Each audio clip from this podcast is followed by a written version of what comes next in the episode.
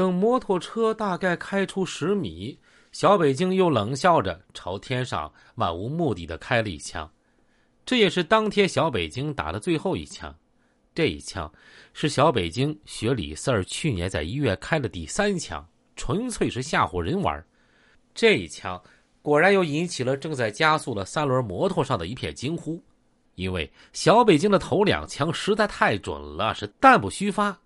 这第三枪是人人自危，摩托车上的人在黑暗中还没来得及看清对方究竟有多少人、多少支枪，就已经啊转身上车逃命了。赵红兵和小北京的目的达到了，他俩本来就没想杀了二虎，就想给二虎来上几枪，给李四儿、费四儿、孙大伟报仇。二虎不会报案的，他伤费四儿，不比咱们伤他轻。如果进去，他和咱们同罪。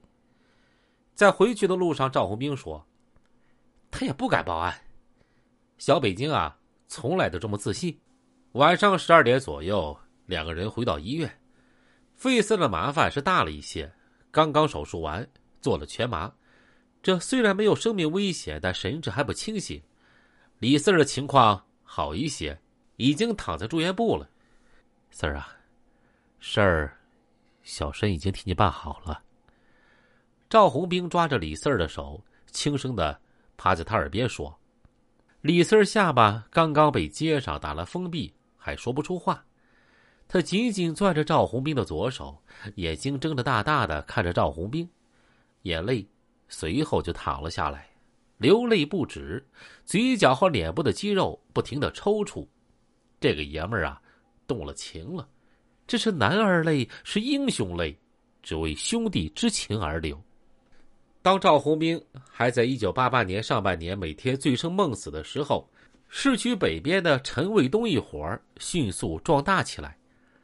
陈卫东团伙当年的主要业务是色情业。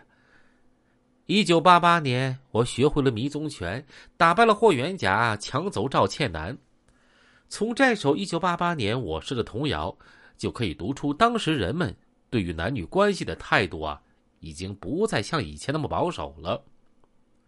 陈卫东是老流氓，八三年严打之前，是与李老棍子、刘海柱。张浩然等人齐名的大混子，此人是又小又瘦，形容猥琐，一肚子坏水但他至死啊，都认为自己是个帅哥，本市第一帅哥。据说长得歪瓜裂枣的陈伟东，不但自认是个帅哥，而且他还有偶像。他的偶像啊，就是《水浒传》中的浪子叶青。他也学着浪子叶青的样子，给自己纹了身。二狗当年啊，曾经见过一次，纹的是几条龇牙咧嘴的龙。这纹的这几条龙啊，不但画工极差，而且颜色深深浅浅，完全是粗制滥造，乡镇级水平。如果说赵红兵和刘海柱等人尚有几分侠义精神的话，那陈伟东啊，就是个不折不扣的败类。一九八八年前后，陈伟东大概三十五岁吧。但已经有些驼背了，外号陈罗锅。据说他当年性病缠身，而他身边几个兄弟啊，也都是，医学上叫做交叉感染。陈卫东几乎和刘海柱、李老棍子、张浩然等人在八七年同时出狱，他们在号子里都相互认识，但关系啊都不咋地。据说在狱中，刘海柱就经常收拾陈卫东。而陈卫东呢，也最怕刘海柱。出狱之后，刘海柱去修了自行车，李老棍子到古墓贩卖文物，张浩然砸杠子之后被张月给捅死了。可以说，他们三人的所作所为，无论是好是坏，和普通民众关系都不大。但陈伟东的所作所为，却是臭名昭著，因为他所从事的行业是组织卖那个银呐。他一九八七年出狱之后，就以敏锐的市场洞察力，发现色情业是啊当时的朝阳产业。据说，他为了分析这个行业，搞了不少实地调研，深度接触不少行业人士啊啊，那采集的样本，大多数啊都是妓那个女。据说他的病，就是在他搞调研的时候不幸染上的。可见他为了他的事业的确全身心的投入，而且付出太多。如果他不是搞这个色情业，而是搞石油的，那么他一定啊，嘿，那是阿拉伯王子了。陈卫东当年的调研报告，二狗无法得到。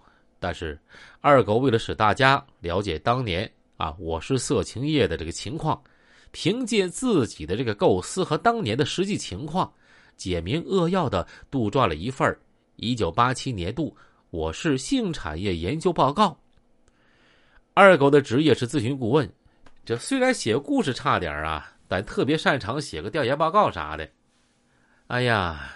这份一九八七年啊，什么产业研究报告主体涵盖三个部分：一、产业市场总体环境研究；二、市场竞争情况研究；三、嫖那个客群体构成、市场细分、嫖那个娼行为以及习惯研究。